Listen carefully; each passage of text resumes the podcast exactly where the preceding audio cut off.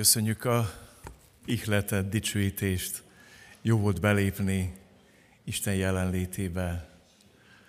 Ma egy hete mezőpaniti református gyülekezetben szolgáltam.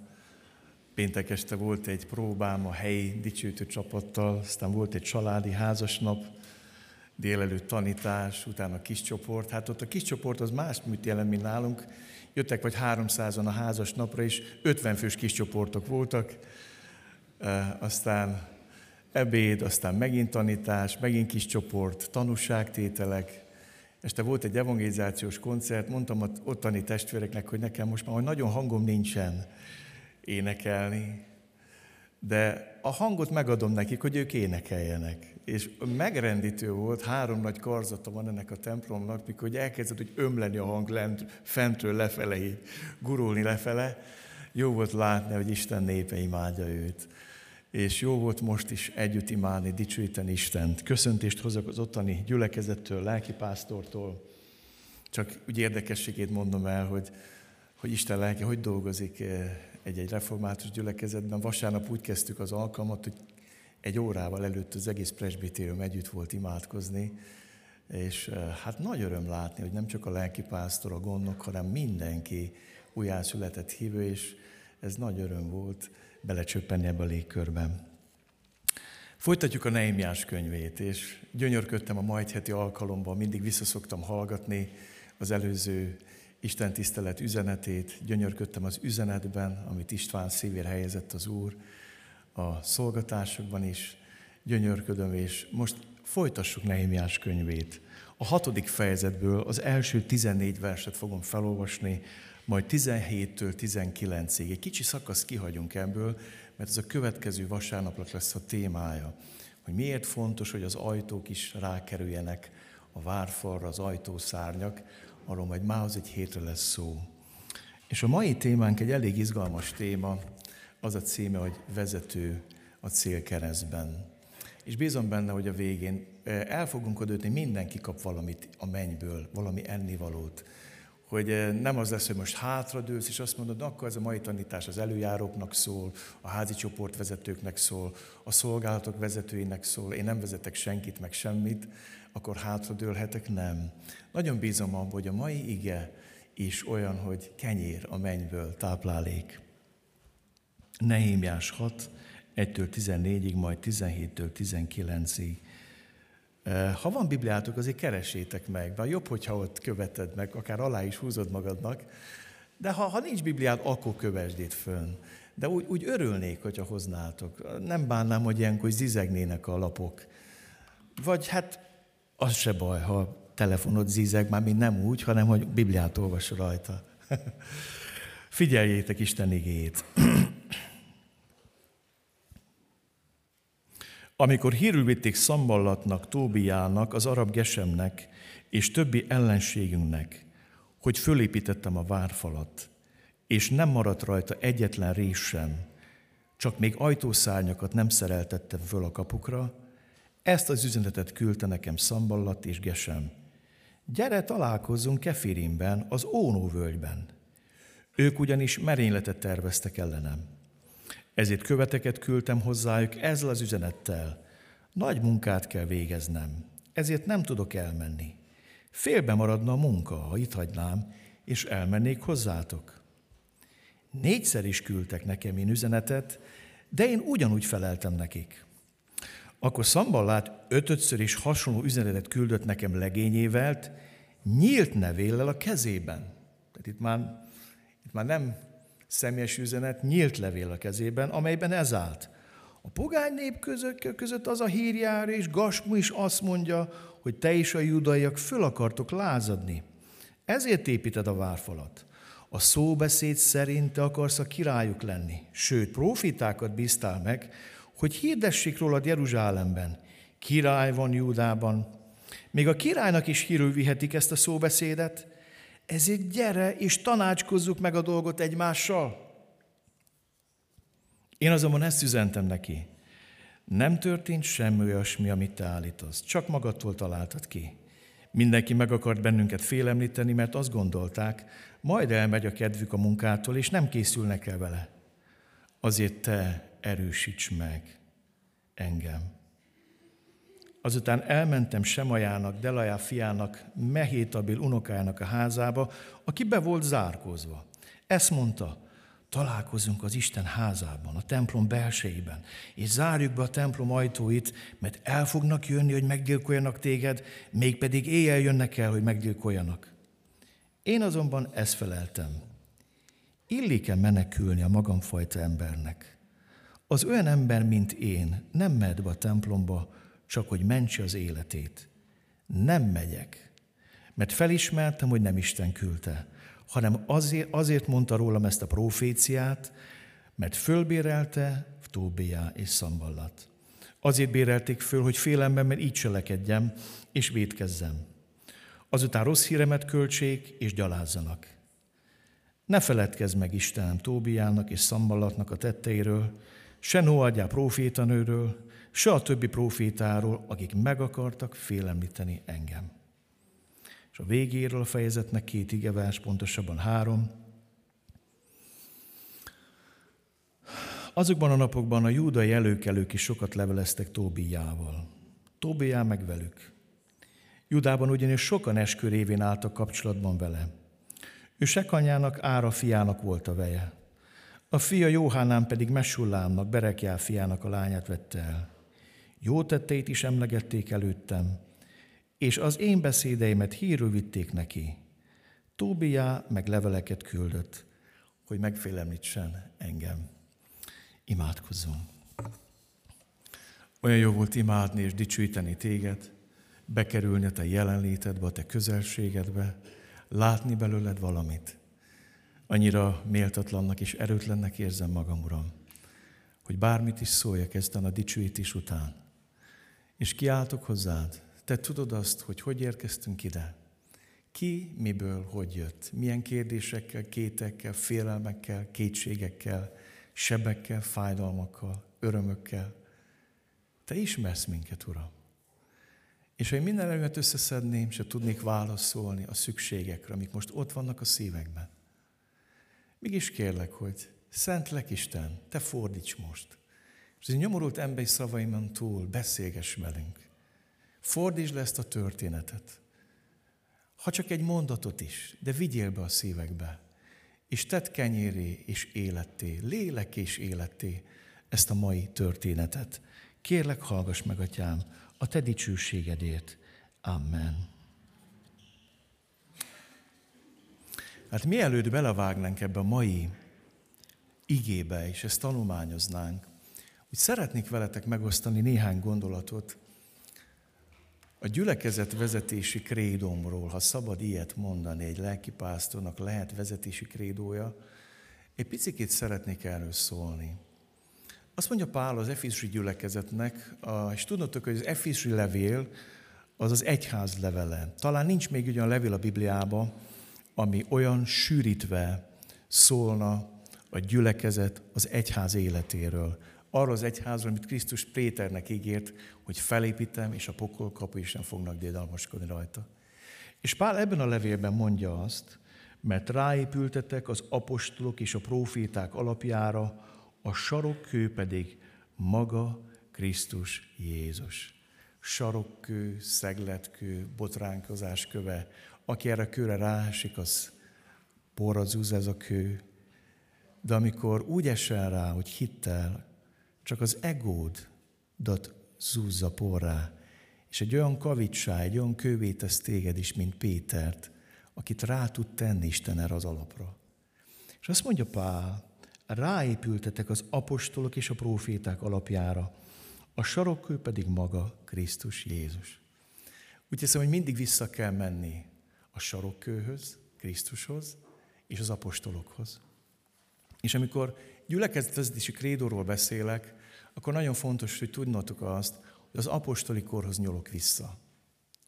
Az első, amit szeretnék elmondani, hogy az egyik legáldottabb örökség, amit ránk hagytak az apostolok, az nem más, mint a presbiteri vezetés.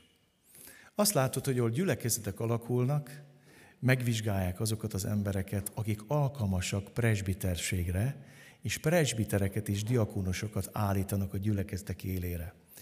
És mindig azt látod, hogy Pál, amikor búcsúzik mondjuk, az efézusiaktól, akkor összehívja az efézusok presbitereit. Nem Timóteust hívja egy személy, hogy te vagy az egyszemélyes lelkipásztor, hanem egy csapatot hív össze, és ennek a presbiteri csapatnak mondja azt, hogy legeltessétek az Isten nyáját. Jönnek majd farkasok, legyen gondotok Isten nyájára. És érdekes, hogy Préter apostol ugye ezt megismétel levelébe, hogy a köztetek levő presbitereket kérem én, a presbitertárs, Krisztus szenvedésének tanulja, ott estem én rá erre sarokkőre. Ez a sarokkó szétzúzta az én büszke egómat, kivagyiságomat, hogy én külön vagyok mindenkinél. És erre mindig emlékeztettem magam. Péter számára egy iszonyatos trauma volt. Az újjászületésének a része volt nagy csütörtök, az akkori bukása. Borítókolható volt az ő bukása. És azt mondja, hogy én ennek a szenvedésnek a tanújaként hírlek most benneteket. Nem pápaként, nem valami különleges eh, magasrendű lényként, presbiterskácsként szólítalak meg titeket, én a, a, a presbiter társ, a presbitereket, megszólítalak így benneteket. És azt mondja, legeltessétek Isten közöttetek levő nyáját, amit az ő vérén vásárolt meg. Mit akarok ezzel mondani? Hogy nagyon-nagyon erősen hiszek a presbiteri vezetésben. És hiszem azt, hogy ennek a gyülekezetnek nagyon-nagyon fontos, hogy presbiteri vezetése legyen. Ezt, ezt, ezt, ezt nagyon-nagyon fontosnak látom. Abban is hiszek, amit Pálapostól a Timóteus, ez a Titus az itt levélben megfogalmaz, hogy még az ajándéknál is fontosabb a presbiter kipróbált jelleme és hiteles élete. Mikor azt mondja, hogy aki presbiter, vagy püspök, vagy diakónus akar lenni, az jó dolgot kínál, vagy kíván, akkor elmondja, hogy mire, mire kell figyelni. És nem azt mondja, hogy mindenek előtt legyen meg a kormányzás ajándéka, és legyen nem tudom hány képzése vezetés elméletből, hanem olyan dolgokról beszél Pál, amik a jelleméről, a hitelességéről szólnak. A presbiter házasságáról beszél, milyen legyen a kapcsolat a feleségével, milyen legyen a felesége, milyen legyen a kapcsolat a családjával. Legyen józan, legyen megfontolt, legyen higgadt, legyen áldozatkész, legyen jó kedvű adakozó. Egy csomó olyan dolgot mond, ami nem derül ki a szószéken. Jellem és hitelesség. Fontosabb. Persze, hogy fontos az ajándék, de az ajándék önmagában kevés. És ebbe mennek tönkre gyülekezetek, hogy beáldozzák a jellemet az ajándék javára. Hogy azt mondják, de hát olyan tehetséges, hát olyan fantasztikus képességei vannak, hát olyan lendületes, hát olyan karizmatikus vezető, annak született. És nehogy félrejtsék, a kettőt nem akarom szembeállítani, csak ez egy nagy csapda. Gyülekeztek tönkre tudnak abba menni, ha a hitelesség és a kipróbált jellemet beáldozzuk az ajándék oltárán. Az ajándék kevés. Még egyszer mondom, az ajándék kevés. És önmagában az ajándék nem jogosít fel téged a vezetésre. Lehet, hogy kemény, amit mondok, de nagyon sokan vannak, akik úgy tülekednek, hogy már felismertem, megtaláltam is, már, már, már akarom is gyakorolni. Engedd meg, hogy Isten kipróbálja jellemedet. Engedd meg, hogy Isten kipróbálja hitelességedet. Tehát a presbiteri vezetés a Bibliában egy apostoli áldott örökség, de nagyon fontos, hogy a vezetés ajándéka, vagy a vezetői ajándékok, pásztor, apostol, tanító, proféta, az jellemmel társuljon. Nagyon-nagyon fontos. Azt is látjuk, hogy van egy érdekes dolog az apostoli korban, a presbiterek életében, hogy néha van egy első az egyenlők között. Primus inter pares, így mondják ezt latinul, hogy amikor például összejön a jeruzsálemi tanácskozás, hogy mi legyen a pogányokból lett keresztényekkel, és felszólalnak ott az apostolok Pál, beszámol a munkáról, akkor a legvégén föláll Jakab. És úgy tűnik, hogy ő most ott első az egyenlők között, aki átveszi a vezetést, a szót, és mindenkinek a nevében beszél és szól. Érdekes ez, hogy eh, és ez nem mindig ugyanaz az ember, ez változhat. Még egy előjárási tanácskozásban is megtörténik az, hogy keressük Isten akaratát, és ott vagyok, mint pásztor, aki összefogom ezt a csapatot, és valakinek Isten megadja azt, hogy első legyen az egyenlő között, és valami olyasmit fogalmazzon meg, amiben mindenkinek békessége van. Ez egy nagyon-nagyon izgalmas dolog, hogy a presbiteri vezetés valahogy így működött az apostoli korban. Szeretnék ennek a jótékony, védő hatásáról is szólni. A presbiteri vezetésben ott van az őszinte, egyenes, szeretetteljes visszajelzés lehetősége, ami nem lázadás. Főleg karizmatikus gyülekezetekben nagyon könnyen rásütik a lázadó billogot arra, ha valaki észrever valamit venni, vagy szóvá mer valamit tenni. Hadd mondjam nektek, különbség van lázadás és egyenes, őszinte, szeretetteljes visszajelzés között. A lázadás az mindig a személy ellen irányul, viszont a, a, az őszinte egyenes szeretetes visszajelzés az a személyért van, a javáért van, és a gyülekezet javáért van.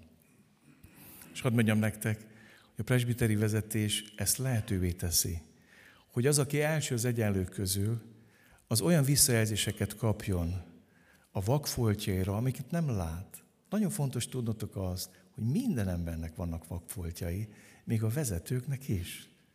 Még Péter apostolnak is volt vakfoltja, hogy belekeveredett egy nagyon durva orbitális képmutatásba. Mikor megjöttek a zsidók, hamar elhatárolódott a pogányok közül. És Pál oda ment, azt mondta Péter, ne csináld ezt. De most nagyon képmutató vagy. Hát mi, félsz a zsidó testvéreitől? Nem vállod fel a pogányokat?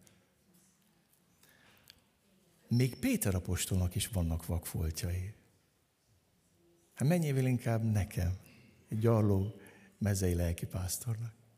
És hadd mondjam nektek, nagyon fontos megértenetek azt, hogy, hogy ez nem lázadás. Ha feleségem azt mondja, Sámuel, ezt a nadrágot vesd le, meg ki van hasodva a feneke, akkor nem fog rá megharagudni, hogy fölázadtál ellene. Micsoda lázadó vagy. Férjed uram ellen fölázadtál. Hanem megköszönöm, nem? Megköszönöm. És hadd mondjam nektek, a kipróbált jellemnek és hitelességnek az egyik jele egy vezető életében, hogy nem durcizik be, hogyha azt mondják, hogy figyelj, én most látok egy olyasmit, amiben figyelmeztetni szeretnélek téged. A másik, ami nagyon áldott a presbiteri vezetésben, hogy egészséges egyensúlyt hoz, és megvéd a túlkapásoktól. Egészséges egyensúly, és megvéd a túlkapásoktól, mert többen többféleképpen látjuk a dolgokat, és együtt vesszük el az Úrtól az, a, a vezetést, és azt mondja Pál, hogy rész szerint az ismeretünk, és tükör által homályosan látunk. És valamikor így összeadja Isten a bölcsességet a gyülekezet pásztorlásában, a presbitérek körében. És hogy nagyon-nagyon fontos, a személyiség torzulásoktól való védelem. Mi nem makkegészséges embereként válunk a gyülekezet szolgáivá. Mind nagyon hordozunk a testünkben, a lelkünkben, a személyiségünkben torzulásra való hajlamokat és lehetőségeket. És nagyon sok gyülekezet tesz, tesz tönkre, hogy a vezetőnek vannak személyiség torzulásai, de mivel nincs közötte egy presbiteri csapat, aki visszaelezen neki, ez ez a torzulásba bedarálja az egész gyülekezetet. Éppen ezért a presbiteri vezetés megvéd a személyes torzulásoktól. Hadd mondjak egy egyszer örömtelés fájdalmas példát. Nekem az életemben nagyon meghatározó könyv volt a vertikális gyülekezet, tudjátok jól? Olvastátok is sokan? Mai napig oda merem bárkinek adni nagy öröm, hogy olvass el, az egy, az, egy, az egy nagyon fontos mű egy pásztor életében, hogy a hangsúlyokat, a fontossági sorrendet, az isteni látást megőrizze. Rettetesen fájt, mikor kiderült számra, hogy a könyvnek az írója, szerzője belebukott abba, hogy nem tudott mit kezdeni azzal, hogy nagyon nagyján nőtt ez a mozgalom Amerikába, és ugyanúgy ragaszkodott ahhoz, hogy egy személyben ő kézileg vezérelje ezt. És a pénz és a hatalom területén ő elbukott. De miért örömteli számra mégis a történet? Hogy az a mozgalom, amit rajta kezd Isten elindított, annak a presbiterei ültek le, és azt mondták, hogy drága barátunk, menj el egy hónapra, menj szabadságra, imádkozz, kérdezd meg az Urat, hogy jól csináltál-e mindent. Mi úgy érezzük, hogy visszaéltél a hatalmaddal, hogy sakba tartasz minket, hogy manipulálsz minket, hogy leurasz minket, hogy félelembe tartasz minket. Menj és beszéld meg az Istennel. És adtak neki tőzbízle lehetőséget. És hogy mennyire presbiterés jó a vezetés abba a gyülekezetbe, hogy el lehetett mozdítani ezt a vezetőt, amikor nem akart engedni a jó szóra. Tehát azt mondjátok, hogy Sámán, most, most vezetőkúzus tartasz.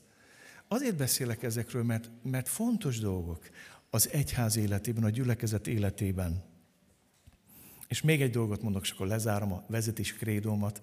A presbiteri vezetés sokkal jobban segít a gyülekezetet abban, hogy Krisztus központú egészséges gyülekezet legyen.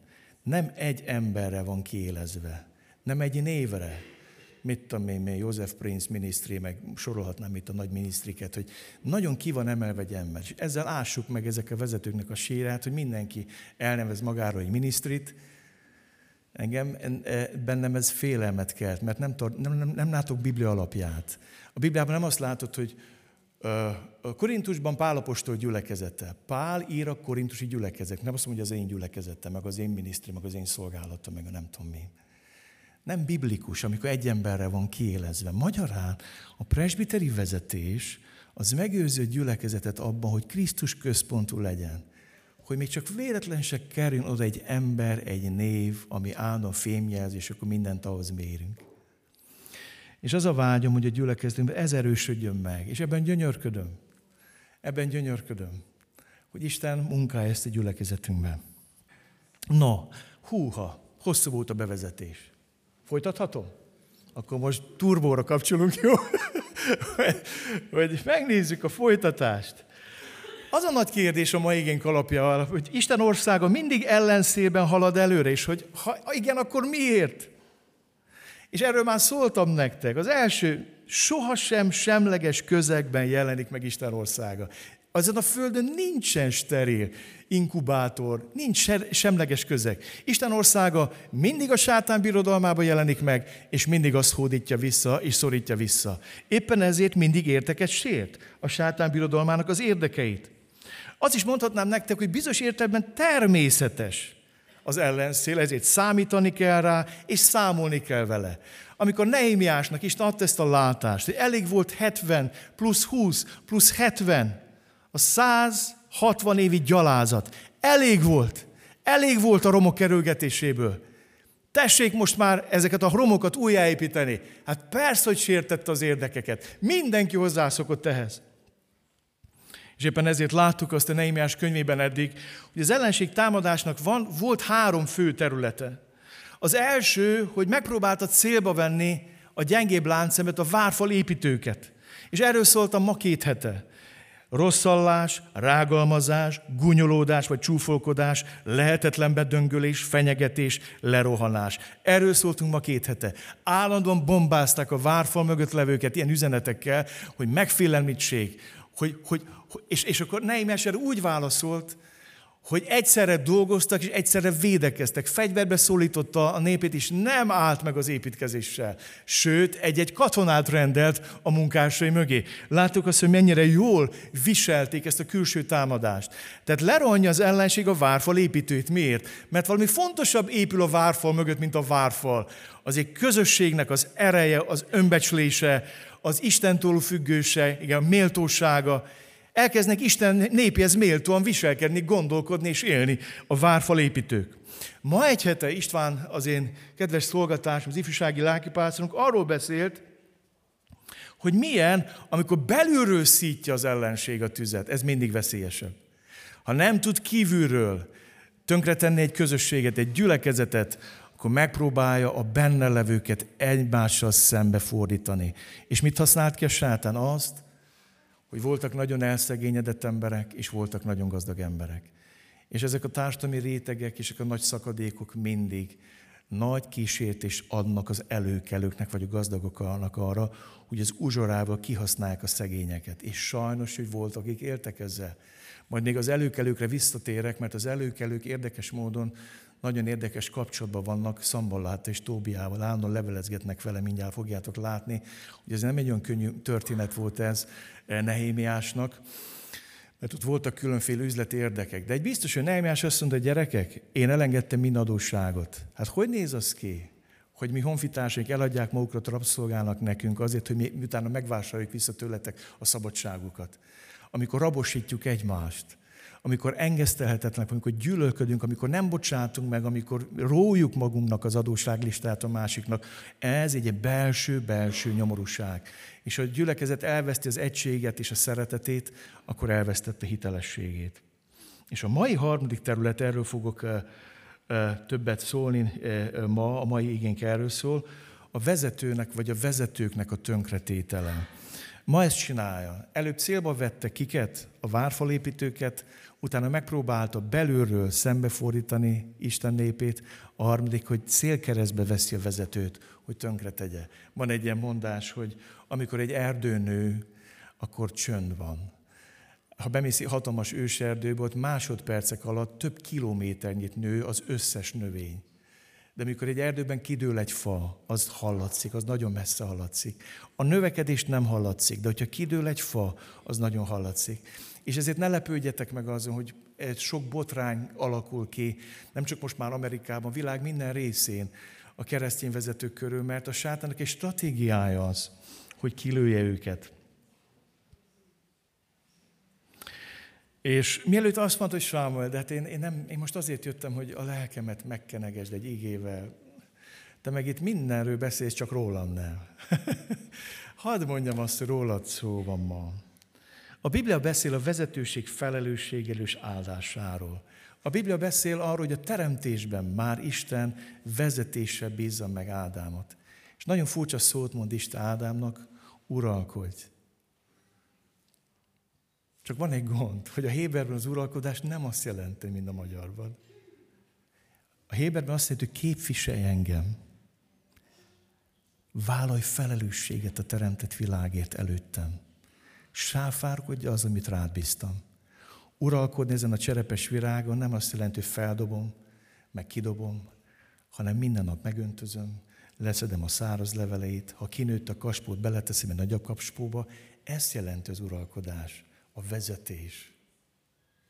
Tehát a teremtésben ott van a vezetőség felelőssége, sáfárság, képviselet, gondoskodás, védelem. Aztán Isten a családban is úgy döntött, hogy legyen vezetés. És a férfiakat arra bízta meg Isten, hogy védelmezzék a családjukat, gondoskodjanak róla, vezessék, adjanak irányt, érezze magát biztonságban a feleség és a gyerekek a férnek a felelősségvállalásában. Ugyanúgy van a, felelősség, a vezetésnek felelősség és áldása a gyülekezetben, munkahelyen, társadalomban. Nem tudod megúszni. Ha valamit Isten rád akkor már bizonyos értelemben vezetsz. És azt láttuk a könyv elején, hogy Nehémiás nem egy olyan vezető, mint az eddigiek. Azt olvastuk a könyv elején, meghallott ezt a Hóroni Szambalat és Tóbiá, az Amoni hivatalnok, és nagyon rossz hallották, hogy jött egy ember, aki Izrael fiainak a javát keresi. Hát nem ez lenne a normális? hát nem ez az alap? Hát nem. Tudjátok, hogy meg megrendítő? Eddig nem ilyen vezetők voltak otthon az otthon levő előkelők és vezetők egy az egyben kiszolgálták Szamballát és Tóbiást. A mai igénk utal erre. Eskü alatt szövetségeket kötöttek, paktumokat. Közös érdek volt, hogy ne épüljön fel a várfal. Közös érdek volt, hogy legyen anarchia, legyen zavarosság, hogy lehessen korumpálódni, hogy senki ne tudjon semmit. Itt a zavarosban nagyon jó el lehet lenni. Az addigi vezetők nem ilyenek voltak. És akkor jön egy vezető, és egy ilyen egyszerű definíció. Jött egy ember, aki Izrael félnek a javát keresi. Nagyon egyszerű. Jó vezetőnek egy dolga van, hogy a rábízottaknak miért keresse? A javát. Nem olyan bonyolult ez. Tényleg bonyolult? Nem bonyolult. Ilyen egyszerű. A jó vezetőt arról lehet megismerni, akiket rábíztak, azoknak a valódi, igazi javát keresi. Minden áron, minden körülmények között. Minden időben és minden helyzetben. És ez fájt Szamboládnak és Tóbiának, hogy hoppá, hoppá. Hát itt az eddigi vezetőkkel mi nagyon jól el voltunk. Kész kezet mosott, mindenki tudta, működött minden, propaganda, minden jól működött, minden jól működött. És a nép elhitte. És jön valaki, ki javát akar Izraelnek, Judának. Ha azt már ne. Azt már nem. Nagyon egyszerű a megfogalmazás. Nem olyan nehémiás, mint a eddigi vezető. És a mai égékben azt látjuk, hogy egy utolsó kétségbesett rohamot indítanak a várfal teljes elkészülés előtt. Mi az, ami kétségbe ejti őket? Hát azért volt ott sok minden. Nem csak rosszallás, nem csak gúnyolódás, nem csak húsófolkodás, nem csak fenyegetőzés, hanem szó szerint szövetséget kötöttek, hadba vonultak, és eldöntötték azt, hogy meg fogják fölni a várfal építőket. Hogy rájuk törnek titokban, hátulról leszúrják őket. Ott volt sok minden. És nem jött össze. Mert Eremiásnak volt egy belső iránytűje, meg volt egy felső iránytűje. És tudta, hogy hogy kell válaszolni a szamballátoknak és a tóbiásoknak. Amikor hírű vitték Szamballatnak, Tóbiának, az Aram Gesebnek, és a többi ellenségnek, hogy fölépítettem a várfalat, és nem maradt rajta egyetlen rés. Húha! Képzeljétek el, emlékeztek még a várfalra? A 40, hányra? 41? munkacsoportra, emlékeztek, hogy hogy voltak beosztva? És képzeljétek, felépült a várfal, teljes magasságig, nem maradt rajta egy része, már csak az ajtókat kéne föltenni. És most minden erejüket azt, azt mondják, te, Hát zárul a kör. Ha ezek fölrakják a kapukat, nem fog működni a besugó hálózatunk, nem mentünk be akkor, amikor akarunk, nem hozhatunk, amit akarunk, nem vihetünk be, amit akarunk. Hát itt nagy baj lesz, elromlik az üzlet. Nem fog tudni működni a gépezet, a rendszer nem fog működni. És akkor egy utolsó nagy ostrom, és azt mondják, hogy na ne. Ha már a várfalat nem tudtuk megakadályozni, legalább valamit csináljunk, hogy az ajtók nehogy a helyükre kerüljenek a kapuk. Maradjon nyitva a vár. Oké, okay, hogy felépült a fal, maradjon nyitva, menjünk, amikor akarunk, jöjjünk, amikor akarunk, küldjük a hírnököket, amikor akarjuk, menjünk és tegyük, amit szeretnénk. És hadd szeret, szeretném nektek megmutatni, hogy miben áll ez az utolsó rohama Szambalátnak és Tóbiának, és hiszem, hogy ebben lesz valamilyen szellemi üzenet, és abban is, hogy hogyan reagál erre Nehémiás. Gyertek nézzük meg, hogy milyen fegyvereket használ az ellenség a vezetők ellen. Az első a hírhozás és a hírvivés fegyvere. Azt olvastuk, amikor hírű vitték Szambalatnak, Tóbiának, az Aram Gesemnek, és a többi ellenségnek, hogy fölépítettem a várfalat. Hát voltak hírvivők, akik jelentettek. Én egy olyan rendszerben nőttem fel, hogy volt besugó a gyülekezetbe. Mindig megtudták, a külföldi vendég volt, mindig megvolták, hogy apám olyat mondott, ami is érte a rendszert, és mindig fölhívták, és befenyegették, és hívták, hogy majd tönkretesztünk téged, meg a családodat. Minden gyülekezetben voltak ilyenek. A legdurvább, hadd nem nevezzem meg a gyülekezetet, mikor egy lelkipásztort nem csak fenyegettek, meg is vertek csúnyán, aztán egyszer csak beidézték, azt mondja, na akkor megmutatjuk neked, hogy milyen testvéreid vannak, és beidézték a fél előjáróságot elé. Ezek az emberek jelentenek rólad. Szóval nagyon ördögi rendszer. A hírvivés és a hírhozásnak a, a fegyvere. Aztán azt olvastuk, azokban a judai előkelek is sokat leveleztek Tóbiával, Tóbiá meg velük, Judában, hogy sokan eskürévén álltak kapcsolatban vele. Ő Sekenyának, Ára fiának volt a veje, a fia Jóhánán meg Mesulámnak, Berekjá fiának a leányát vette el. Jó tetteit is emlegették előttem, és az én beszédeimet hírül vitték neki. Tóbiá pedig leveleket küldöttem, megfélemlítsen engem. És azt mondod, hogy de Sámuel, hát összedőlt a kommunizmus, hát mire, miért kell erről beszélni? Hadd mondjam nektek, a pletyka, úgy hívják ezt a jóindulatú céltalan beszéd. Uh, az milyen áldott dolog, ugye? Mikor, mikor, eh, mikor valakiről beszél, és olyan jól esik, véletlen sem az erősségről, a gyengeségről beszélni. Én ezt nem éltem át Kecskeméten, nem hazabeszélek, de szokták mondani, némely gyülekezetben ebédnél rántott prédikátor, a harmadik fogás, vagy rántott igehirdető, megbeszélik, hogy hol tévedett, hol mondott, most célozgatott ránk, most rólunk és akkor mondják, dagasztják hírvivés, hírhozás szolgálata, ez, ez egy nagyon-nagyon rossz. És hadd mondjam neked, hogy, hogy van ennek egy egész, egész technikája, hogy ők ezt csinálják, és, és ne, ne állj be sorba be. Ne légy ilyen hírvivő. Ez a céltalan, jóindulatú beszéd, ami, ami sok kárt tud okozni a közösségben, a gyülekezetekben. Hozzák, viszik a híreket. Nem akarok leragadni mert eh, nagyon rohan az idő, és kevés van belőle. Megyek tovább a másik fegyverre, a tárgyalás, hízelgés, alkudozás fegyvere.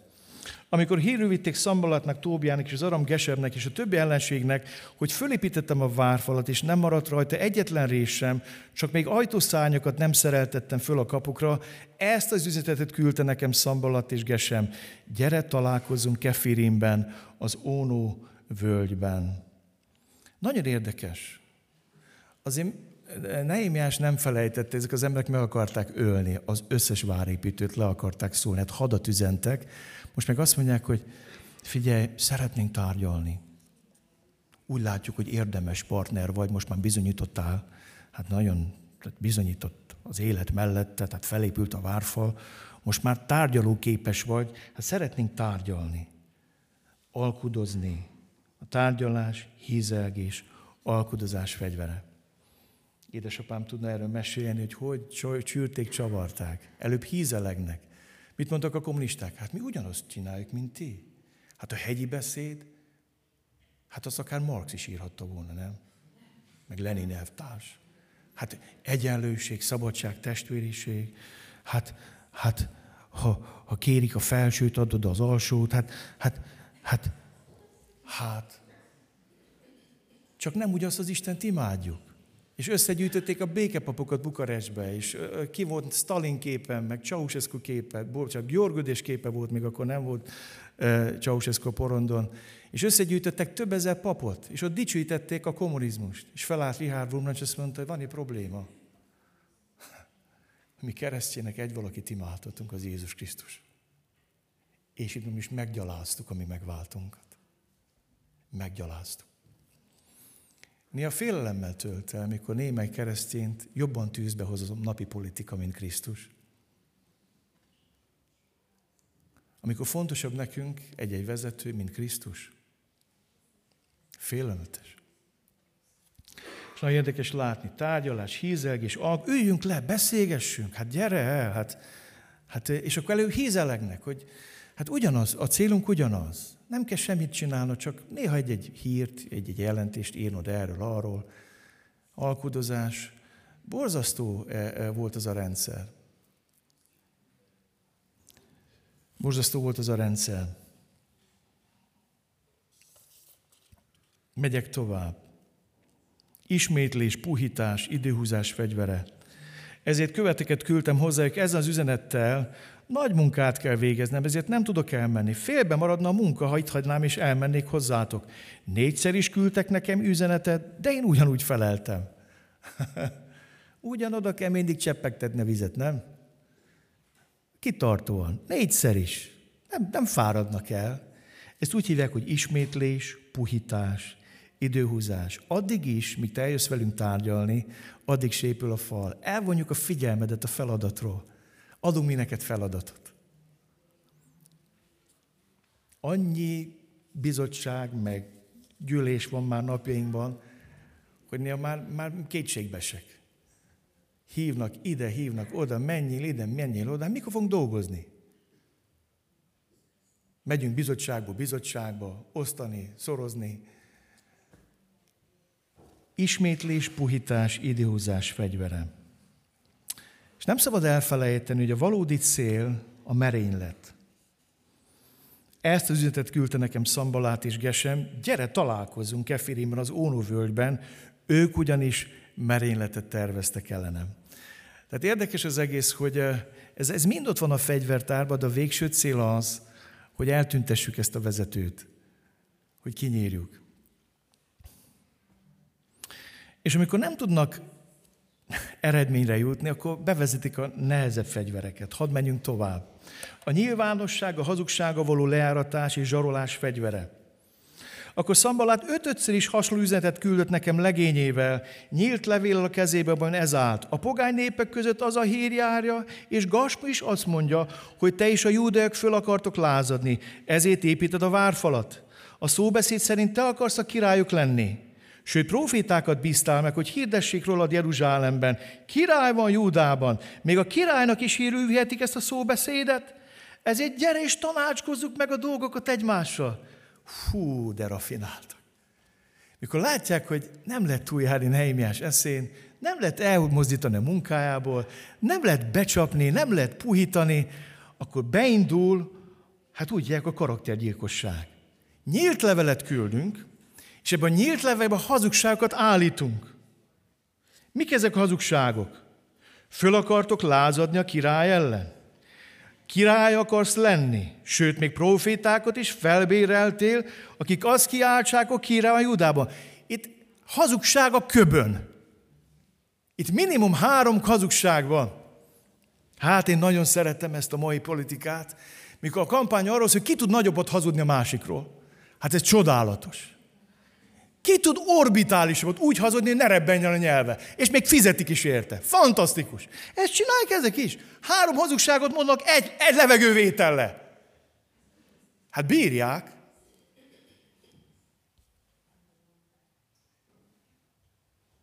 És a leg, azt mondják súnyibbak, hogy figyelj, de ezek még a királynak is, aki adta neked az hírül vihetik, na akkor bajba lesz. Úgyhogy Nehémiás, nincs más, igazolnod kell magad. Gyere, hogy tisztáz magad. És most érkeztünk el a leg-legaljasabb fegyverhez. A legalattomosabb fegyverhez. A hamis profécia. Azután elmentem Semajának, Delájá fiának, Mehetabil unokájának a házába, aki be volt zárkózva.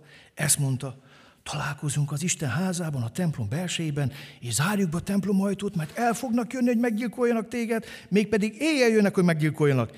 Én azonban ezt feleltem. Illik-e menekülni a magamfajta embernek?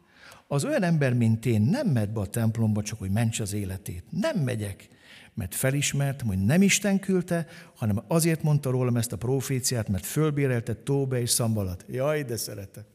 Azzal vádolják Nehémiást, hogy ő lefizeti a proféták, hogyha azt proféták róla, hogy király van Jeruzsálemben, Nehémiás király.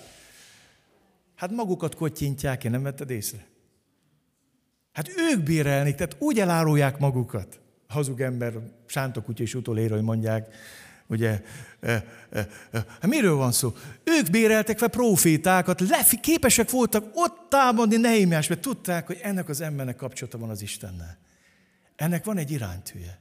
Ezt az Istent, ebbe vezet az Isten. Hát akkor ott csapjuk be, ahonnan várja a vezetést. Fizessük le a profétákat, és hát, ha beveszi a csalit.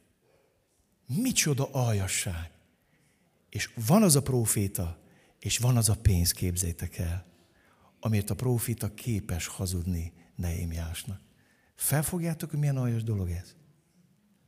Még egyszer mondom, van az a pénz, és van az a proféta, és van az a hatalom, hogy megérint minket, amit készek az emberek eladni a lelküket. Ez azért nagyon-nagyon szomorú. Gyere, zárkózzunk be. Jönnek, megölnek. És kiderül, hogy hamis proféták. Engedjétek meg egy picit, megálljak itt. Nem mindig ilyen nyílt ez a dolog. Lehet, hogy vannak itt köztetek olyanok, vagy az internet előtt, akiket, akik saját magatokat vezettétek meg. Olyan sokszor szeretjük beleolvasni a Bibliából a vágyálmainkat, a kívánságainkat, olyan dolgokat, amiket Isten soha sehol nem ígért nekünk. De hát ott abban a helyzetben az most úgy jött. És lehet, hogy úgy vagy itt, hogy vérzik a szíved, és azt mondod, hogy becsapott engem az Isten. Úgy szeretném, ha neked elmondani, nem az Isten csapott be téged. A szíved csapott be téged. Amikor Isten vezetését keresed, akkor ki kell tudnod mondani azt, hogy Uram, bármit mondasz, megteszem. Innen indul ki a vezetés. És nem onnan, hogy Uram, én ezt szeretném, úgy, hogy te is egyetértesz ezzel. Úgy, hogy áldásod adott rá. Úgy, hogy egyetértesz vele. És elkezd mondjam nektek, hogy néha mi vagyunk a saját magunk hamis profétái. Amikor nem az az egyenesség állunk Isten előtt, hogy Uram, szólj hozzám, mert hallja te szolgád, és azt akarom hallani, mit te mondasz. Nem, amit én szeretnék hallani. Olyan sokszor mi úgy megyünk az Istenhez, hogy megvannak a válaszaink. És addig keressük a Bibliát, míg találunk benne egy olyan égét, ami mi válaszunkat visszaigazolja. És akkor mi leszünk saját magunk hamis profétái, és saját szívünk, család szívünk áldozatai. Azt mondja Jeremiás, Jeremiás, család az ember szíve, kikuthatatlan. És azt mondja Isten, én vagyok a szívek vizsgálója. És ő az, aki meg tudja gyógyítani a szívünket. A hamis profécia ez egy nagyon-nagyon tág fogalom, és elközt mondjam nektek, legyetek nagyon óvatosak. Én hiszek abban, hogy létezik ez az ajándék. Hiszek. De amikor mai profétek dicsőítik az aktuális rendszert, és utána ki van írva, hogy ez a rendezvény a magyar kormány támogatás valósult meg, akkor úgy nagyon kísért az, hogy hát, hogy nagyon kísért valami olyankor. És nem azért mondom, hogy itt most bántsak, pocskondiázok, csak nagyon kérlek benneteket, vigyázzatok a szívetekre, őrizzétek meg Isten számára a szíveteket.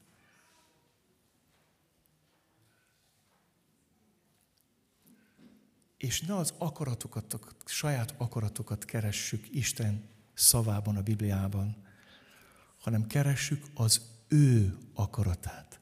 Jöjjön el a te ország, legyen meg a te akarat. Ez úgy néz ki, hogy jön a te országod, de legyen meg az én akaratom. Az olyan jó kompromisszum, uram, nem?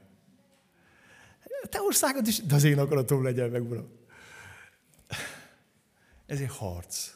Ez egy harc.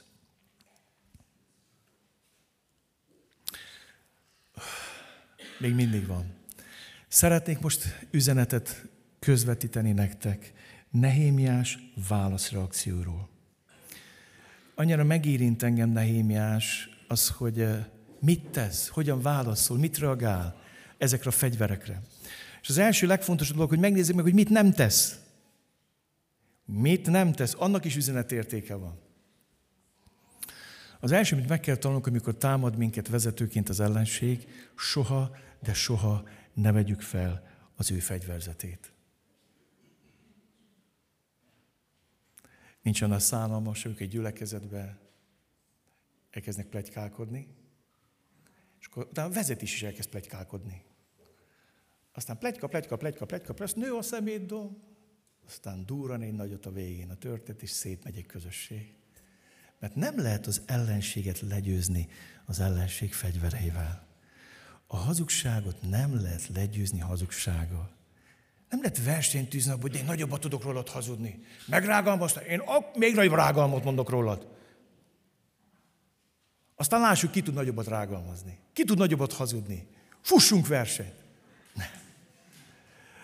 Jegyezd meg, ha támad az ördög, soha, de soha az ördögöt nem lehet a saját fegyvereivel legyőzni ne is próbáld.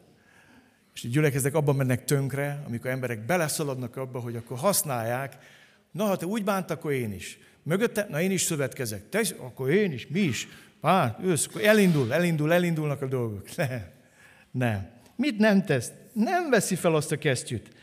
Nem veszi azt a fegyverzetet. Mit nem tesz Nehémiás? Nem megy bele ezekbe a játékokba. De nézzük meg, hogy mi az, amit tesz. Van egy egészséges prioritása. Ezért követőket küldtem hozzájuk ez az üzenettel. Nagy munkát kell végeznem, ezért nem tudok elmenni. Félbe maradna a munka, itt hagynám, és elmennék hozzátok. Nem mondja azt, hogy át tudom, hogy merényletre készültök. Átlátok rajtatok? Ez is az ördög fegyvere lenne, nem? Érted? Hogy kart ki, kart be azért. Ti szúrtok? Én is szúrok. Tudok ám én szúrni, testvér? Hadd mondjam nektek, ez a politikában megengedett, de a Krisztus népében nem megengedett. Amen? Nem megengedett. Csinálják. De mi nem politikusok vagyunk. Ha te szúrsz, én is szúrok. Vissza tudok ám szúrni? Ne. Azt mondja, ne gyerekek, nekem fontos feladatom van. Be akarom fejezni ezt a munkát, nincs időm erre. Nagyon tetszik. Menjünk a következő válaszreakcióra. Az igazság nem szorul védelemre és magyarázkodásra. Én azonban ezt üzentem neki, nem történt semmi olyasmi, hogy te állítasz, csak magadtól találtad ki. Mindenki meg akart bennünket félelmet mert ezt gondolták, majd elmegy a kedvük a munkától, és nem készülnek el vele. Hát ez, ez annyira szeretem. Kedvesem, ha te egyenes úton jársz, ha nem hazug vagy, és nem a hazugság ösvényen jársz, és nem gírbe, görbe útakon jársz, nem az ördög fegyverzétet használod, az igazság nem szorul védelemre. És le lehet lőni Martin Luther Kinget, ki lehet nyírni, de mégis neki van szobrom Amerikába. És nem a Ku Klux Klan vezetőjének. Mert előbb-utóbb győz az igazság. És ki lehet nyírni Dietrich Bonhoeffert? De mégis Hitler veszítette el a háborút. Nem tudom, értitek? Az igazság nem szól, hogy meg kell, nem kell magyarázkodni, annál rosszabb. Elkezdesz magyarázni, akkor aztán még egy kérdés, még egy kérdés, még egy kérdés, akkor miért, akkor mennek, mennek a végtelenség adó. Nem kell magyarázkodni, ember. Ha Isten útját azt mondja Nehemiás, ezt üzente, nem történt semmi olyan, amit te állítasz, csak magadtól találtad, ez ki? Ennyi. Nem kell sokat filozófálni.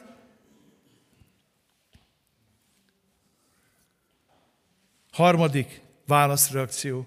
A becsületes embernek nincs oka menekülésre. Én azonban ezt feleltem, illik-e menekülni a magamfajta embernek? Az olyan ember, mint én, nem mehet be a templomba, csak hogy mentse az életét. Nem megyek. Nincs okom a menekülésre. Nem csináltam olyat, amiért menekülnöm kellene. Nem hazudtam, nem lázadtam, nem magam királyságát építem. Ennek az országnak az a bűnöm, hogy Júda javát keresem. Ez az egyetlen bűnöm. De ez kikezdhetetlen.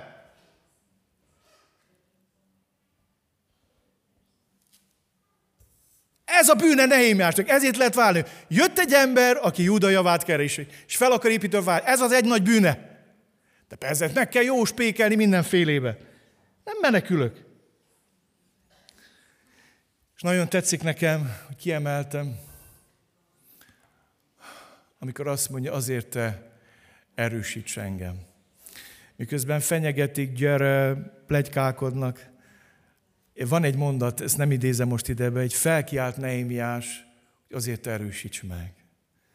Egyszerre beszélget fölfele, és egyszerre beszélget horizontálisan, és megvan neki az állandó belső iránytűje. Felső és belső iránytű. Mert felismertem, hogy nem Isten küldte, hanem azért mondta rólam ezt a proféciát, mert fölbéreltett Tóbi és Szamballát. Ez a szó, hogy felismertem. Ez nagyon fontos. És drága testvéreim, ez a könyv nagyon fontos.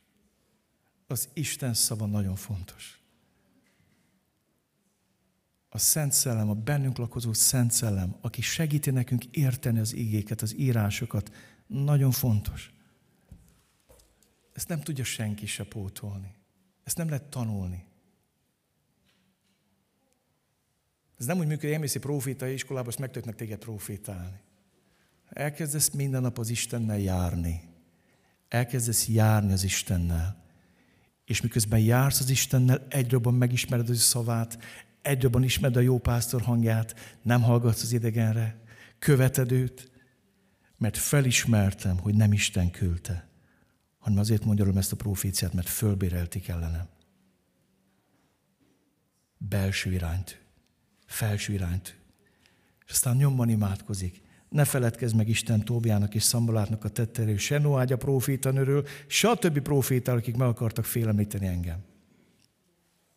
Most már a végén tartunk. Annyira jó folytatás. És itt szeretnélek benneteket ezzel bátorítani. Amit Pál mond a korintusiaknak. Mert testben élünk, de nem test szerint hadakozunk. Hadakozásunk fegyvere ugyanis nem testiek. Gyertek, mondjuk el együtt ezt az égét, olvassuk el együtt, mondjuk együtt. Mert testben élünk, de nem test szerint hadakozunk. Hadakozásunk fegyverei ugyanis nem testiek, hanem erősek az Isten kezében erődítmények lerombolására. Ezekkel rombolunk le minden okoskodást és minden magaslatot, amelyet az Isten ismeretével szemben emeltek. És fogjulejtünk minden gondolatot a Krisztus iránti mire? Engedelmességre. Halleluja! Halleluja! Erre van nekünk szükségünk. Dagonyázni a politika mindenféle trutymiában. Nem erre van szükség. Ma ebben az országban, tudjátok, a keresztény az, aki engedelmedési Krisztusnak, az a keresztény. Aki fogjulejti nem csak a tetteit, hanem a gondolatait is a Krisztus Jézus iránti engedelmességre. Hát onnan lehet megtudni valaki kezdő Krisztiános, hogy hasonlít Jézusra. Engedelmeskedik Krisztusnak, követi őt. Fogjulejtünk minden gondolatot a Krisztus iránti engedelmességre. Utolsó kocka, és befejezem. Isten arra hív bennünket, mai nehémiásokat, hogyha úgy érezzük, hogy nehéz a helyzet, menjünk ahhoz a valakihez, aki győzött. Nagyon különös módon győzött. Olyan jó volt ének, ami magasan büszkén áll te előtted. Folytasd. Hújjon porba, győzelmi koronadár, dicső király, dicső király. Ami magasan büszkén áll, te előtted hújjon porba. Akkor lesz ébredés ebbe az országban, amikor nem magyarázkodunk, amikor megtérünk, mikor bűnbátot tartunk, és azt mondjuk, hogy bűn az bűn, akkor lesz. Te előtted hújjon porba. Olvassuk csak el. Ezért tehát mi is, akiket a bizonyság tevőnek ekkora fellegőz körül, tegyünk le minden ránk nezdő terhet, és bennünket megkörnyékező bűnt, és áltatossággal fussuk meg az előttünk levő pályát. Nézzünk fel, kire? Feljebb néz, testvér, feljebb. Feljebb. Nem tudom, meddig jutott a tekinteted. Feljebb kell nézni, mint addig nézti. Nézzünk fel Jézusra, a hit szerzés beteljesítőre, aki az előtte levő öröm helyett a gyalázattal nem törődve vállalta keresztet, és Isten trónjának jobbjára ült. Gondoljatok rá, ilyen bűnösöktől ilyen szidalmazást szenvedett el, hogy lelketekben megfáradva el ne csüggedjetek. Ó, drága mai nehémiások, testvérek! Drága gyülekezet előjáró, kis csoportvezetők, szolgálatok vezetői, nézzünk fel rá, tegyünk le minden ránk neződő terhet, nézzünk fel rá, merítsünk erőt belőle, gondoljunk rá, gondolj rá, hogy el ne csüggedj lelkedben megfáradva. Hogy győzött ő? Csak két példát hozok. Vitatkoznak a nagyságról a tanítványai. Ki a nagyobb Isten országába? Az odállíti kicsi gyereket közéjük. Fókuszt vált, és akkor nem ért célt, és még az utolsó vacsora aztán is arról vitatkoznak ezek az okos tojások, hogy ki a nagyobb Isten országába. Akkor Jézus ledobja az atombombát. Tudjátok, mi az atombomba? Megjelenik az asztalat, és megmossa a lábukat.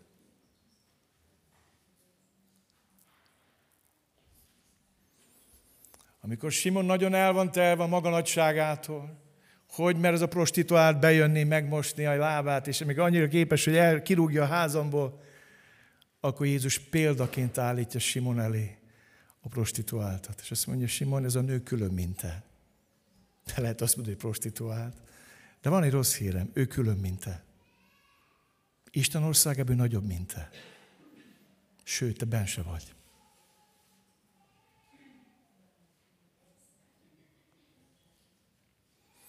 A kereszt az igazi győzelem helye. A kereszt az a hely, ahol az ember vezetővé tud válni. Amikor kimondod a Pálul együtt, Krisztussal együtt keresztre vagyok feszítve, élek pedig többé, hanem él bennem Krisztus.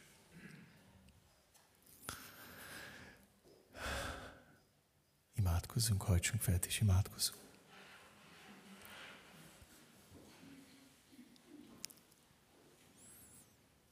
Nem tudom, hogy miből érkeztél ide. Az Úr Jézus tudja.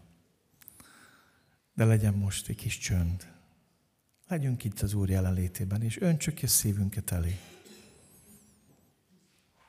Lehet, hogy elfáradtál, lehet, hogy elcsüggettél. Lehet, hogy azon keseregsz, hogy fölvetted az ellenség fegyverzetét. Plegykálkodtak, te is plegykálkodtál. Rágalmaztak, te is elkezdtél viszont rágalmazni. Elkezdtél visszavágni azzal a fegyverzettel, ami kudarcra van ítélve. Gyere a kereszthez is. Tedd le magadat elé. Minden bűnödet, keserűségedet, fájdalmadat, kudarcodat. Gyere a szolga királyhoz. Így imádkozzunk, legyünk az Úr jelenlétében, és biztos van egy ének, amivel folytathatjuk majd ezt, csöndet.